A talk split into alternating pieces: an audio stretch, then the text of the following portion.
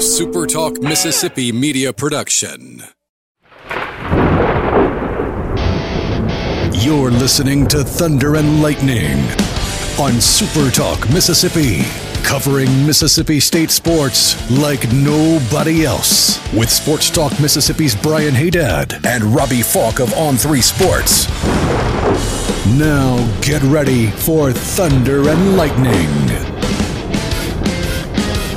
This is Thunder and Lightning here on Super Talk Mississippi. Brian Hadad and Robbie Faulk here with you on a Tuesday morning. Thanks for joining us here at supertalk.fm or wherever it is that you get podcasts from. We appreciate all you guys out there, our great listeners, especially our servicemen and women out there taking care of us. want to thank our sponsors over at Strange Brew Coffee House and Churn and Spoon Ice Cream. Start your day the right way with a trip to the drive-through over at Strange Brew Coffee House here in Starkville or at Brupolo over in Tupelo. It'd be a little weird, Robbie, if Brupolo was in Cornish. That would be a little weird. You'd expect maybe to find some game hens there, but not strange brew coffee. Yeah, and I don't know. Does coffee go really well with with game hens?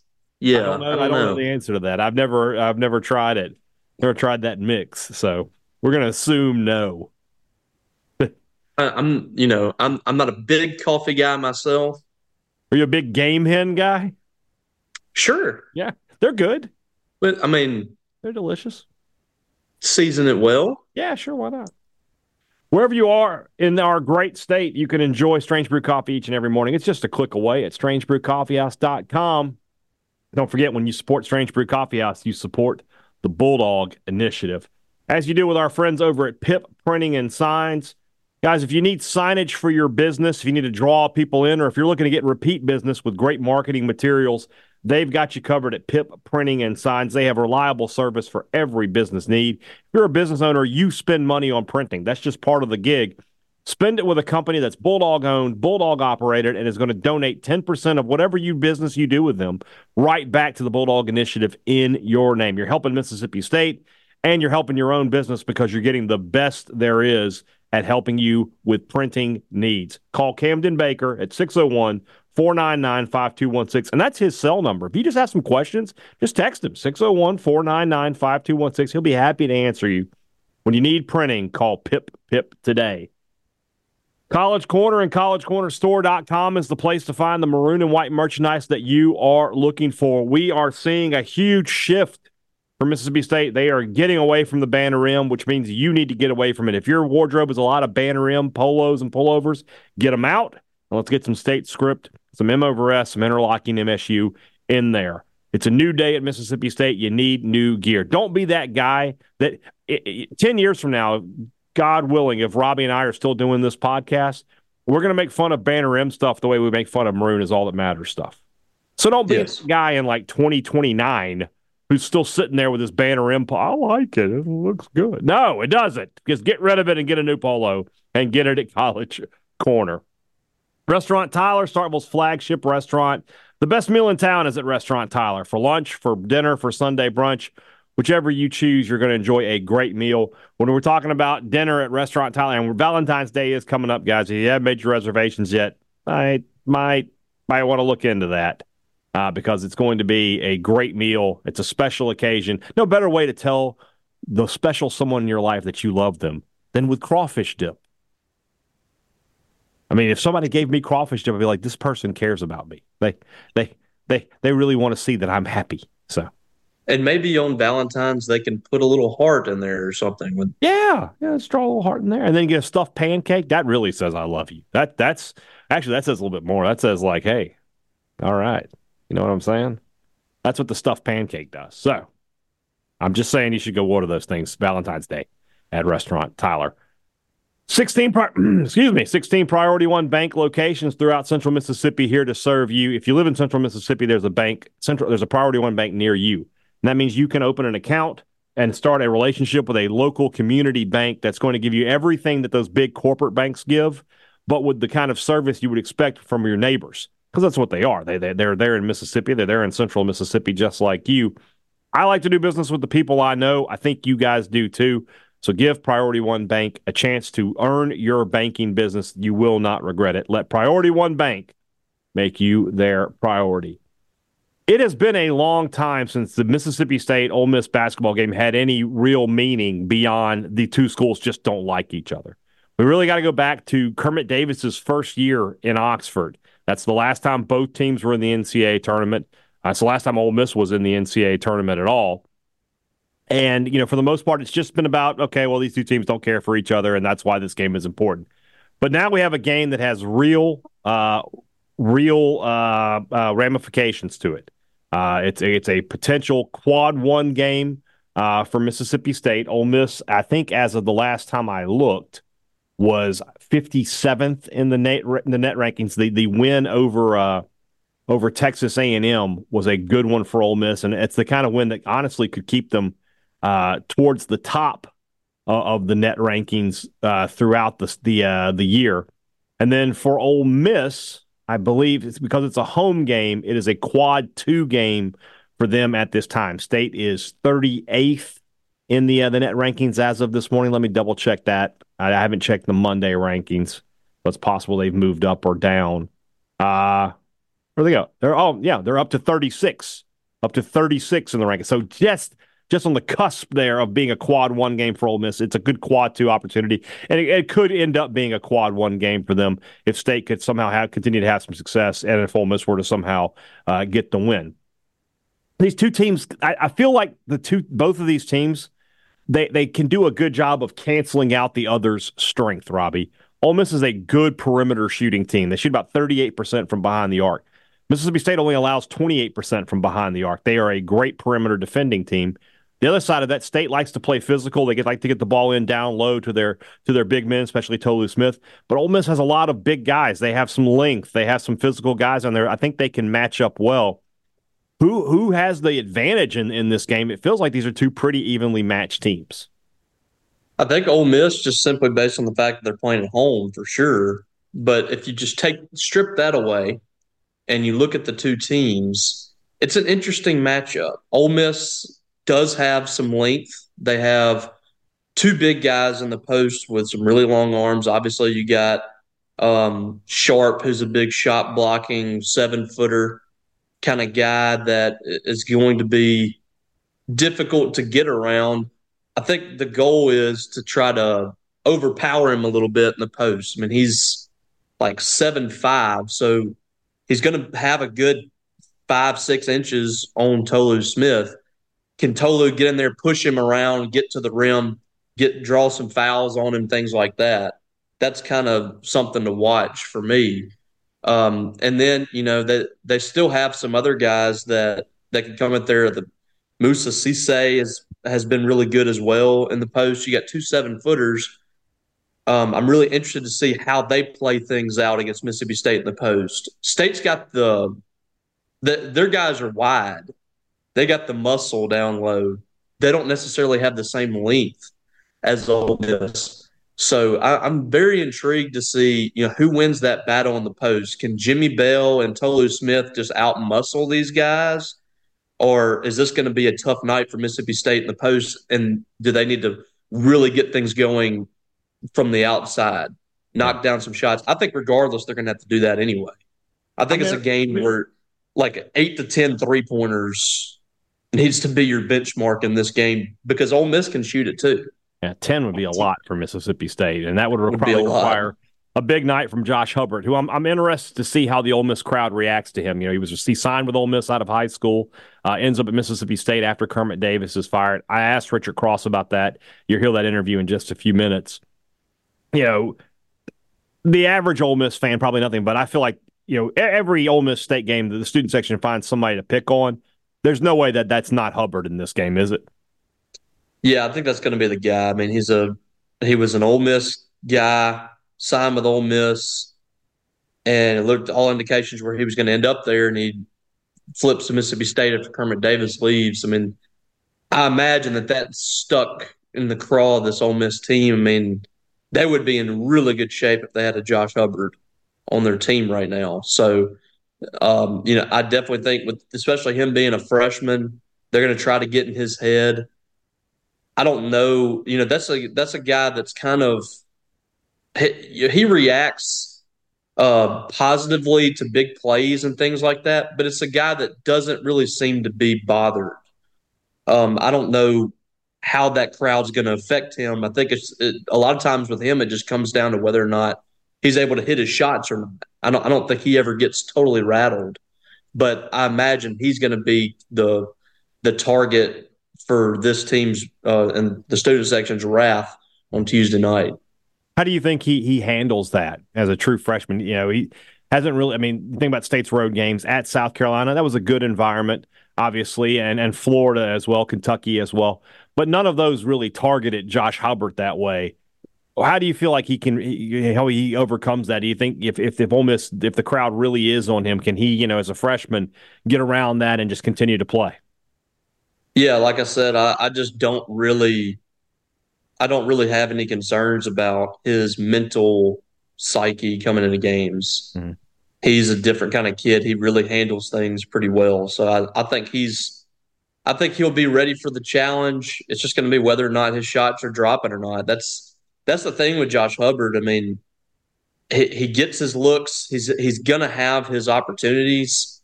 It just depends on if they drop or not. That's just it's just as simple as that with him. When you think about this this team in the rotation they're going to have to play, you know, it was announced today Andrew Taylor officially off the team. That that, that news has just been coming. KeShawn Murphy working his way back, but wouldn't expect to see him. And then you learn that Trey Fort day to day might not play in this game. State's really down to like eight guys that can play. And, you know, last game, Hubbard and, and Shaq Moore as the starters, both in double figures. Dashawn Davis, I thought he played some decent minutes, but still not much offensively. But State's got to get some more out of out of those bench guys in this game. Somebody off the bench is going to have to be big for them, or it's going to have to be another game where Cam Matthews is in double figures. Maybe DJ Jeffries can get into double figures. Do you think State's role players can can have the same kind of effect that they did on Saturday against Auburn? You hope, for the most part, you hope. You, you really got to get something out of Dashawn Davis. I mean, you're just not. He's not done anything in SEC play. Yeah. Um, offensively, and the defensive piece and everything is great from the rest of the team, but at some point you've got to have somebody else step up and get 15 points, 18 points. Who's going to have the big night? That that needs to be Dashawn Davis, Shaq Moore. You know, can you get another good one from from Cam Matthews? Can DJ Jeffries hit a couple of big shots for you? That they've got to have somebody step up. I think Jaquan Scott might be a guy you turn to in this game for a few minutes mm. with Trey Fort being out. I mean, that's just that's kind of where you are right now. You just don't have the numbers, and you've got to have somebody come in there and spell uh, a couple of guys for a few minutes.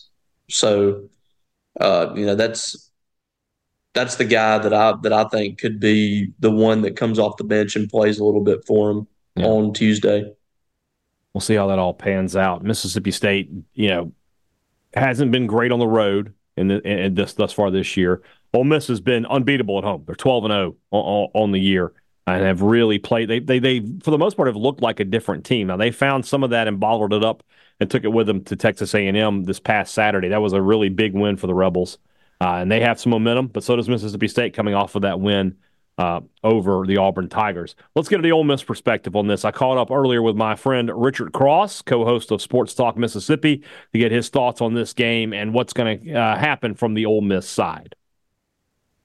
Let's talk about this matchup in greater detail. Joining me now, my co-host on Sports Talk Mississippi, one of the voices of college basketball on the SEC network, and noted scalawag. Richard Cross is here with us. Richard, this Ole Miss team, I mean, you bring in a coach like Chris Beard, you know they're going to be better than they were a season ago. The guy's a, a top tier coach in college basketball. They bring in some talent, but nobody, even the most red and blue glasses wearing Ole Miss fan, couldn't have predicted they would be as good as they've been this thus far this year. How much of that is just what Beard has brought to this program, and how much of that is now they've got some talented players that maybe we don't talk enough about? I think a combination of the two. Um, I think the fact that they've been good in game ending situations. If you go back to the non conference and you think about some of the close wins they had early, sorry, my voice is still not all the way back. I'm trying. Um, the hero, folks. Um, you know, some of the close wins that they had in the non-conference, even at home where they weren't playing particularly well, but they found ways to win. Um, I, I, think that points to to coaching and being being ready for tight late game situations. Um, you know, in league play, they've been really good at home, but the win at Texas A&M on Saturday night was huge. Uh, they were down what maybe if, if not double digits, really close to it, seven, eight, nine in the first half. They closed the half on, I think, an 11 0 run. Uh, they they get the big shot from Murrell right before halftime to actually take a lead into the locker room after not playing particularly well, but kind of rebounding well enough to stay in it. And then they push that lead out to double digits early in the second half. Texas A&M makes a run, as you expect a team to do at home. They kind of withstood that run, found themselves down six or seven, you know, in the last six seven minutes of the game, and then they get the the really big shot. So the end of game situations, I think, point to Chris Beard, but yeah, playmakers as well. And you know, it's funny. Jane and I were actually talking about this during the game the other night. Ole Miss is a pretty experienced basketball team, um, and and it's a combination of, of experience at Ole Miss and experience from guys that that came in. So Juju Murray, who hits the big shot at the end, he was on that St. Peter's team that made the run in the NCAA tournament. Um, uh, Cisse's been around different programs and and has been an impact player. Um, and, and, then you take the Ole Miss guys, you know, Jaemyn Brakefield, who's in his fourth year at Ole Miss, Matt Murrell, who's in his fourth year at Ole Miss. These guys have seen a lot, and they've they've lost a lot, but they've seen a lot of situations, and, and so being old and being experienced, I think, is a good thing. Yeah, these are two of the most experienced teams in the SEC going at it. Uh, yeah. Tuesday night this is an Ole Miss team. I, I, don't want to say lives and dies by the three, but they shoot the three ball really, really well, 38%. And it's an interesting matchup because State is one of the best perimeter defending teams in the country, only giving up 27, 28% from behind the line. Is it, is it just going to come down to that for Ole Miss? If State can neutralize their ability to shoot threes, can the Rebels still win? I mean, I don't think Ole Miss can shoot 26% from three and win the game. I don't know that they've got to shoot 40%, but you know, somewhere in that range. They, have got to they've got to be efficient. Uh, they've got to have efficiency on the offensive end. And I think largely they've done that. And you know, you've got so many teams. You, you think about Alabama and the style that they play, and Florida and the style that they play, where it's it's three or get to the rack.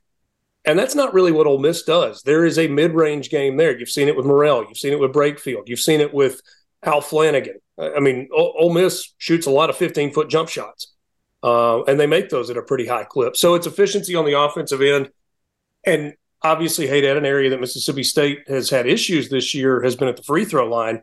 Ole Miss has been really, really good at the free throw line when it counts, especially going back to Saturday night at A and M. They hit six huge ones in a row in the final minute of the game to allow them to escape with that win. So I don't know that it's necessarily live or die by the three, but they can't have a night where they go three for 26 and expect to win either. On the other side of that, Ole Miss is a team that, you know, they have a lot of size. They have some length, and that can bother Tolu Smith. You called the State Auburn game. I thought Auburn did a really good job of, of covering up Tolu, and it was State's role players who had to step forward and help State in that, that basketball game. Ole Miss defensively, do you feel like that they have they match up well with what State wants to do offensively? Yeah, you know, my initial thought prior to to what you just referenced on Saturday with Auburn is no, I don't think it's a great matchup because I think that the strength and the girth of uh, of Tolu Smith in the post is, is, just a problem.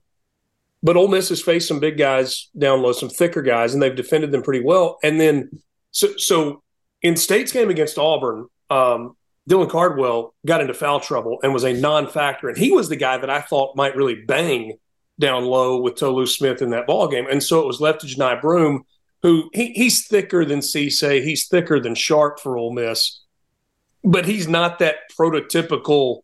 I, I mean, he'll stretch his post game out to 15 feet and, and kind of work his way down. It's not just he camps out eight feet from the basket and, and can't do anything else.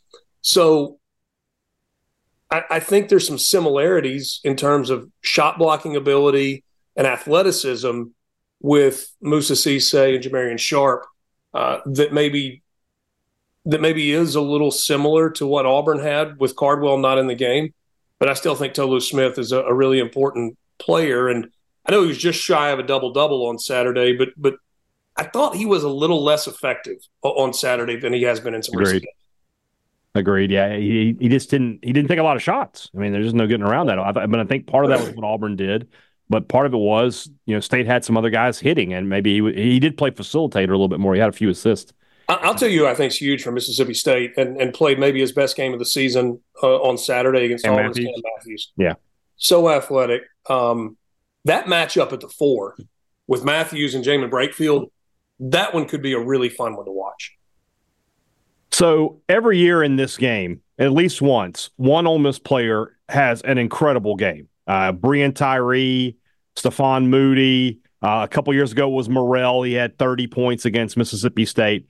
Who's it going to be this Blake Hinson. Blake Hinson. We were talking about him earlier this morning. Yeah, it's just every year that somebody comes out and has a career game in, in this for Ole Miss. Who's it going to be this year? You know, my, my first go to would be Jaemyn Brakefield. But I kind of go back to what we were saying just a second ago. I think Cam Matthews is playing at a high level. And so I don't think he shuts Brakefield down, but I think maybe neutralizes him. So instead of a a night where he goes for for 24 and 8 it could be uh you know like an 11 and 6 night for for Jaemyn Brakefield I think Murrell's a possibility uh he did not play particularly well um on the road against Texas A&M he shoots it really well in the pavilion um but it's also kind of hard to to pick against Jamal or uh, um Jaylen Murray right now Juju Murray uh who's playing with a lot of confidence he's not big um as much as I love Josh Hubbard, I'm not sure that he's quite there defensively yet. Uh, and, and, so I'm not sure that he's going to lock Murray down from a defensive standpoint. Might have some open looks. Um, so I don't know. I, that that actually is really something interesting to watch. Speaking of Hubbard, obviously we all know the story. Signed with Ole Miss out of high school, and then when Kermit Davis is uh, was fired, he opens up his recruitment again, ends up at Mississippi State. What kind of reception should he expect uh, tomorrow night in the pavilion? I mean, I don't think it'll be. Um, he, he's not going to get the Bart Heights treatment. I mean, he's just. I mean, he's just. Uh, you know, he's not going to get the Shane Power treatment. I, yeah. I've always said, like the the good white player on the visiting team is the biggest target for every student section ever. It's true. Uh, go back to, to Jay Will at Florida or, or whoever you want to pick. Uh, you know, Todd Abernethy when he was at Ole Miss, Michael White, Keith Carter, those guys got hammered. I'd say your uh, athletic director over there would definitely probably agree with you on this. Yeah, he he certainly would qualify. I don't think he gets that kind of treatment.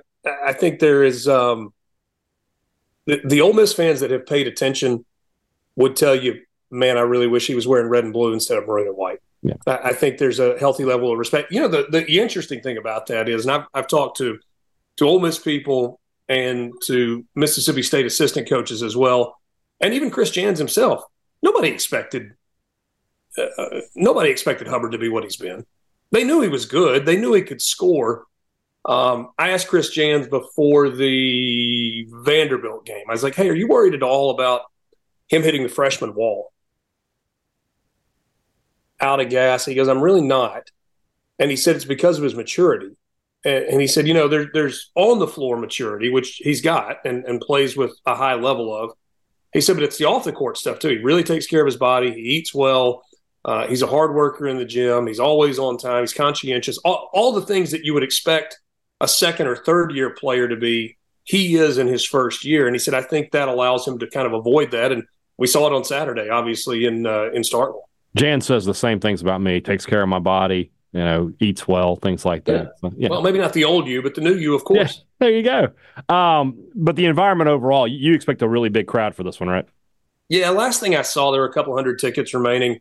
Uh, Ole Miss has got back to back home games this week Tuesday night against Mississippi State, Saturday against Auburn. I think collectively it'll be the best two game stretch of home atmosphere since the pavilion is opened.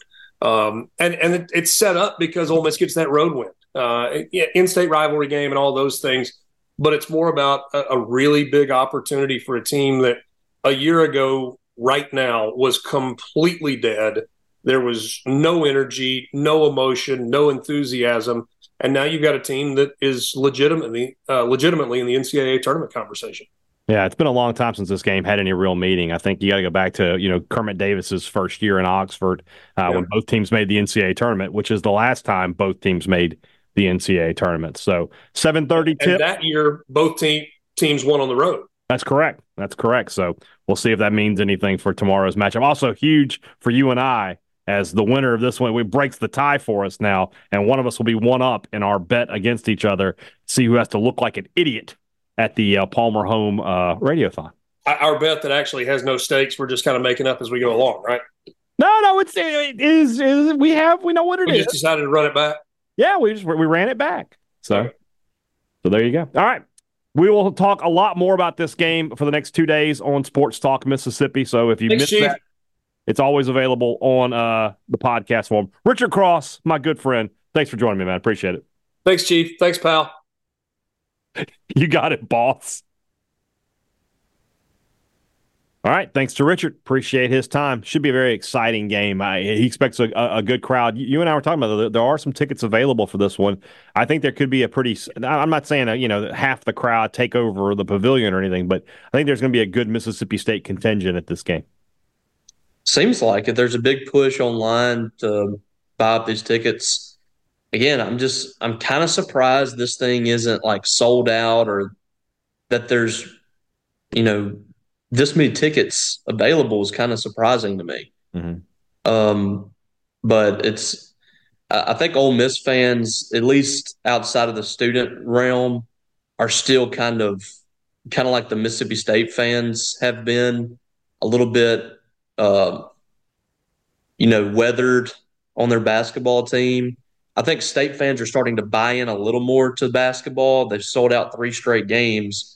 So you're seeing even the season ticket holders are starting to show up a little more and you're you're filling those seats a little bit. But it seems like they're a little more reluctant to get people in the seats outside of that student section Mhm. uh, at Ole Miss. And you know, this might be the tipping point for them. I don't know.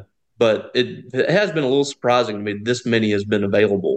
You have to think that that win Saturday gave them a lot of boost and, and, and will bring some people in. I think if they had lost, it might have been a, you know, obviously when it's State Ole Miss, you're going to have a pretty decent crowd no matter what. Even even when these teams have been bad, you've had that.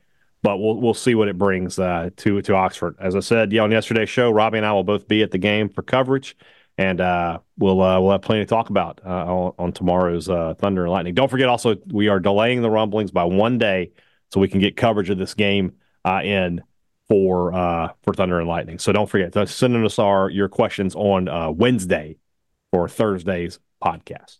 Let's move into the rest of the show. That's brought to you by our friends over at the Mississippi Beef Council, who want to remind you that beef it is. What's for dinner? It's always grilling season, as far as I'm concerned. 365 days a year, and if you're firing up the grill, make it beef, man. Let's let's do. Some, I, I got something I'm going to try to cook this week. Have, have you seen these? It's like this new TikTok. Do these smash burger tacos? Have you seen this? No. So you take your burger patty, right? Put a tortilla on top, right? Mhm. And smash it down so it gets like a little thin layer of, of meat. And then you just flip it over, put your cheese on top, put your toppings on, and you've got like a, a taco, but it's a cheeseburger. Okay. I'll try to make those at some point this week, I think. I would try it. I think I think it sounds pretty good. So I uh, can't imagine it'd be bad. Yeah, I mean, it, we- exactly. So, a lot of great and unique recipes out there involving beef. If you're looking for some, they're at msbeef.org or anywhere else you find recipes. I mean, TikTok is full of these things. Yeah, TikTok has a few good things going for it. The ability to find recipes is definitely one of them. Check it out. Enjoy some red meat this weekend. Nothing beats the sizzle of beef on the grill. Beef, it's what's for dinner. Thanks to our friends at the Mississippi Beef Council. Two Brothers Smoked Meats in the heart of the Cotton District is the place to find the smoked Southern soul food that you are looking for. Folks, it's just a good place to eat. And then just there's just no other way to just, you know, to describe it, to talk about it, things of that nature. It is a fantastic restaurant. The people there are awesome. It's a great location right there in the middle of the Cotton District. When the weather's nice, you know, we're we're a few weeks away from spring, but when the weather warms up a little bit, sitting out there on the patio is just outstanding. I love that place, and you will too. If you've never been, I don't know what I don't know how you've been to Starkville and not not been to Two Brothers, but correct that mistake now. Head to Two Brothers Smoked Meats. Don't forget they're also a Bulldog Initiative business. Great products, great service is what every business likes to promise you. They deliver it to you at Advantage Business Systems and have been doing that for 49 years. That means you know that you can trust them with service after the sale. It's not just about buying great products from them, which you can do. It's that you know if something goes wrong, they're going to be eh, there for you when you, when you need something. Somebody's going to pick up the phone. You're going to talk to the people who made you the sale. They're going to be able to fix your issue quickly and a lot of times in the same day because they're a Mississippi business, so they can just get right out to you. If you need new technology for your business, give Advantage Business Systems a call 601 362 9192 or visit them online at absms.com. Find out how Advantage Business Systems will help your business do business. The Rogue and the Collegiate Collection at The Rogue is the place to find the new maroon and white merchandise that you need to have they have great Mississippi State polos and pullovers, maroon, white, gray, black, not all four at once, just just one nice solid color with a, a logo that's not the size of a baby's hand over the uh, over your chest. Just a nice, you know, so that people see you and they go, okay, he's a state fan, not, oh my God, is he a billboard? Does he work for Mississippi State? Are they paying him to wear that shirt? What's going on there? Great looking stuff. Check it out at The Rogue in Jackson or online at therogue.com. Don't live the three stripe life. Shop at The Rogue. Friday, Robbie and I were in the Omaha room at Dudy Noble Field, talked to Coach Chris Lemonis and to some players, and got our first real thoughts and and and and and and, and, and predictions and stuff for Mississippi State baseball this year and what we're what we were going to hear from from Coach Lemonis and those players. I'll say this they are all in on the entire process of how we coach pitching is different at Mississippi State now. They, they it's it's that without saying, hey, Scott Foxhall was a big reason Mississippi State was not successful these past two years. Everything was. It's just so different now. And the way we do things is different. And the guys who, the hitters that we talked to were like, yeah, these guys were a lot tougher in the offseason. They're putting it out there that things are going to be different from a, a mechanical standpoint with the pitching staff, Robbie, from a performance standpoint, can they be different? Wait and see. Yeah. Prove it. That that's kind of where I am. Uh, you know, 2022, we heard, you know, this is a new team. We're we're ready to repeat. Uh, last year was last year, but this team can do it again, and didn't happen. 2023, we were told that was, you know, that was just a bad year and this is a really talented team. We should be able to get back on track. Didn't happen. So I I'm in full wait and see mode with this team. I, I want to see it on the field. I want to see the pitchers throwing strikes. I want to see them lowering the ERA significantly.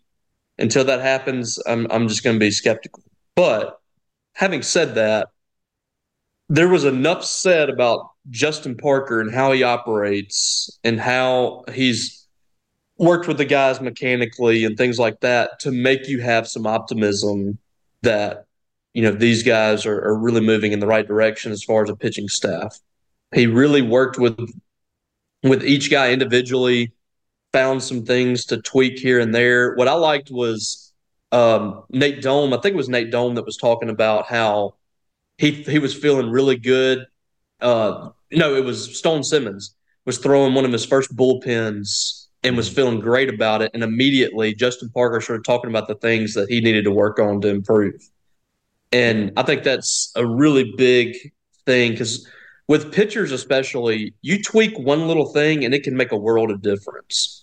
I always think back at Chad Girodo and how they lowered that arm slot for him to the three quarters mm-hmm. and it made him an All American. Mm-hmm.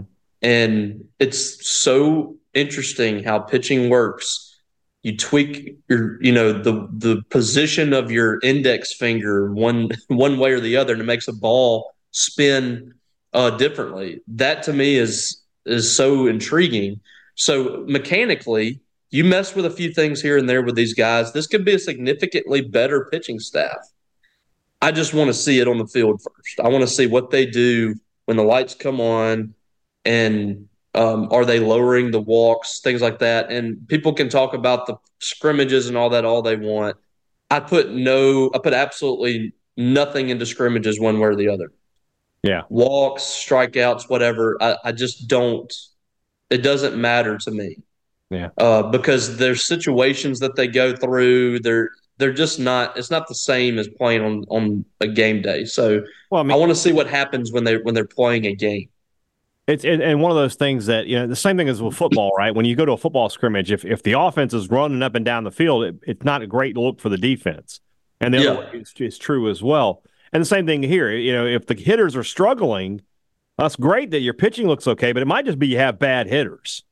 And the other the other side is true. If stay if you're putting the ball over the fence, well, that's great. You might just have bad pitchers, and that was certainly the case for Mississippi State. Talking to Stone Simmons was very interesting because the absolute last link from a player perspective to that 2021 national championship team, fully healthy now.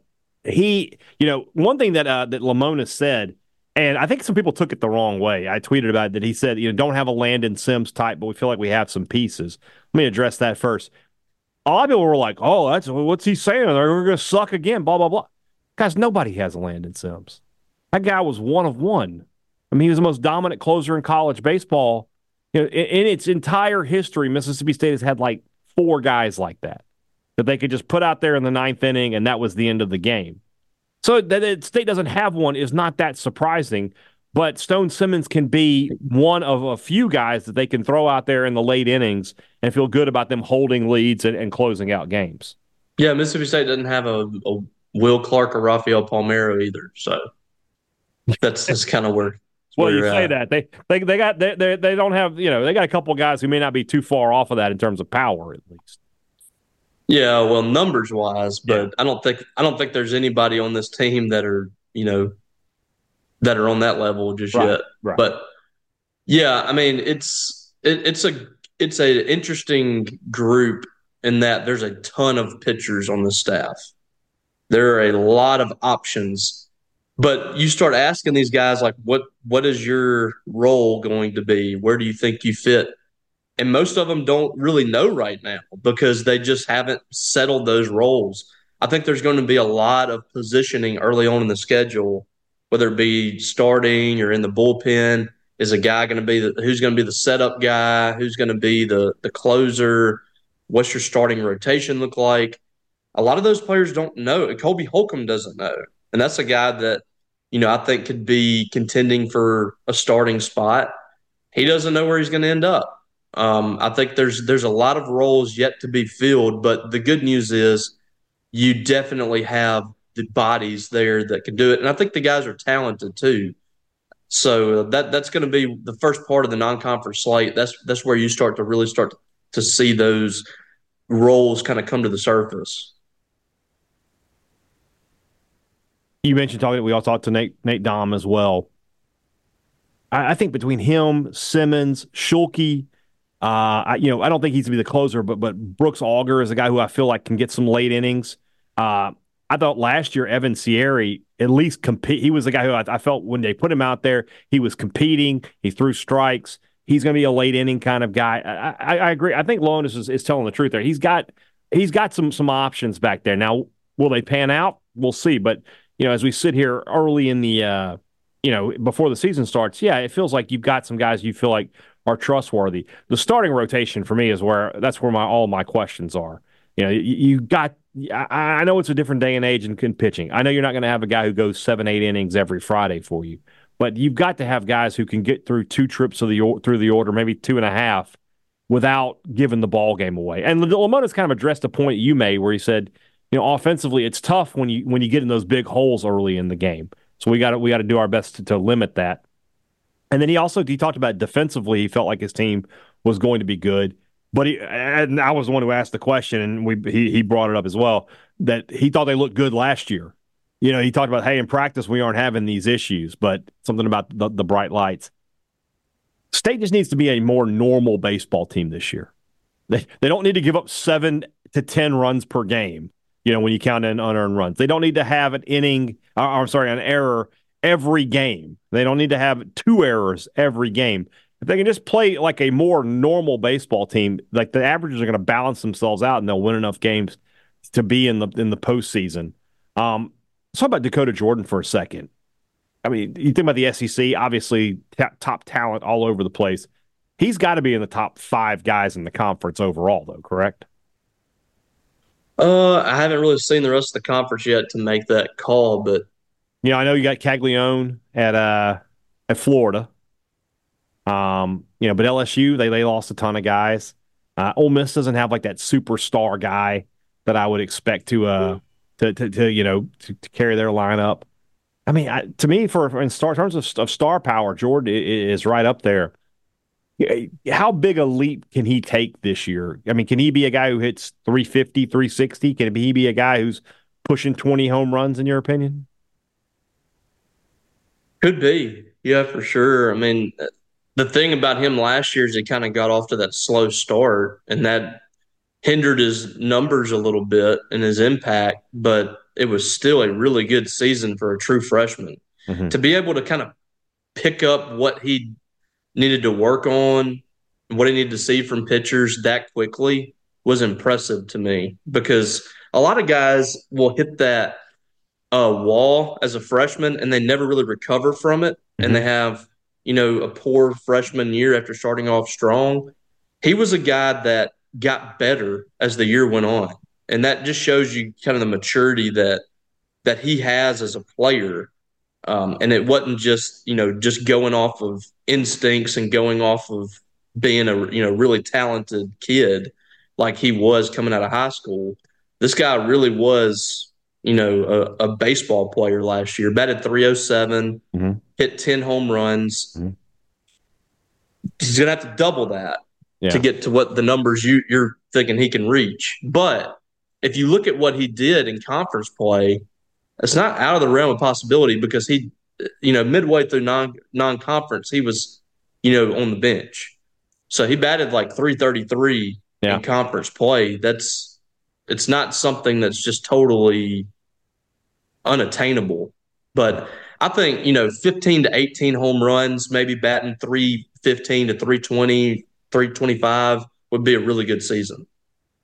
You know, I expect for double digit home runs, Hines and Jordan both, right? Last year you had Ledbetter, also gave State a lot of power. Who, who can be the third guy in this lineup that, that can be a double digit home run guy? Kohler? Connor Hujsak. Hujsak, okay. Yeah, because um, had a big summer. Mm-hmm. Obviously, was a player that last year was kind of lost in the shuffle. I mean, with Mississippi State's outfield, it was hard to imagine him getting a lot of playing time because Colton Ledbetter had become one of the better center fielders in mm-hmm. um, the SEC and possibly even the country. Kellum Clark was not coming out of the lineup, and Dakota Jordan wasn't either. So Hujsak was kind of the odd man out there and had a big summer, elevated his game a little bit. Uh, I think learned a lot from playing um, in the time that he did get to play last year with the Bulldogs. So this could be his breakthrough season. And we've seen it happen before with Mississippi State players where they go from not contributing very much to being superstars, even. So I, I think he has the talent, just a real big, strong kid. Um, a guy that's a really good athlete. He's played multiple positions I'm I don't know what he's going to look like in the field, but Chris Lemonis is really high on him at center field. Um, and you know, last year just he played 25 games, he started six, hit a couple of home runs and a 452 slugging percentage, but he had a really big summer. I'm hoping this is a kind of a, a jump start for him to have something at least close to what Colton Ledbetter provided for you last year. You don't have to have replace those numbers and be that good, mm-hmm. but can you be somewhere in that vicinity yeah. to give you that that pop in the outfield to go along with Dakota Jordan? We'll see. We'll see who it is. I think. I mean, if, if that's correct, I think Logan Kohler could be a guy like that too. If they can have four guys like that, then then then, then now we're getting somewhere. Now, now you got an offense that people will actually respect and fear and can do some some damage, assuming the pitching staff can keep the games a little bit closer. So, I much- think Logan Kohler's biggest asset is going to be what he provides in defense. Defense, yeah, I agree with that. Yeah, he he was he was a solid hitter. He, I mean, I think he's a guy that can give you ten plus home runs for sure. But what he does at third base, I think, is going to make a world of difference. I, I think that state fans are going to be happy with what they see there after what they've seen the last few years. Um, because he's he's a guy that's going to make the routine plays, and that was something you couldn't, you know, take for granted last year. Everybody was holding their breath when it was hit to third base. A ground ball to third base this year, routine ground ball, you can feel good about that being an out. Yeah. All right. Well, we'll talk some more baseball, obviously, throughout the week and in the coming weeks as we get closer. I need to get some uh, some guests on here too to talk a little baseball with us. All right, tomorrow's show, uh, Future Brian will recap what happens in Oxford, Mississippi State versus the Ole Miss Rebels. Big game there at the Pavilion. Uh, plus, we'll have some more to talk about, and we'll do the rumblings on our Thursday show. So hold your questions. Now, here's my question to you. Let's let's set some odds here of our normal rumblings people who doesn't listen to anything I say and sends us questions tomorrow. Colton Watson. Nah, I think Colton listens. I think I think we're good with him. I'm going to go. I, I, think he. But here's the thing: mm-hmm. we this isn't going to come out until later yeah. on Monday night. Yeah, you're so. There's a lot of people that are not going to be listening.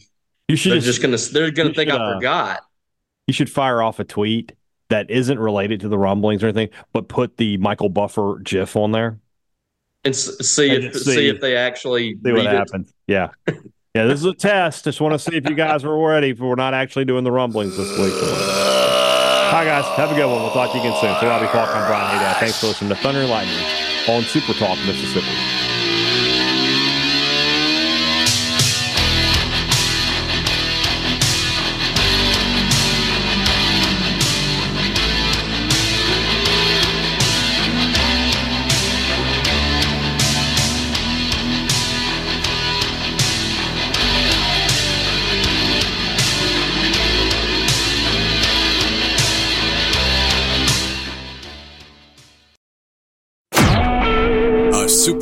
Mississippi Media Production.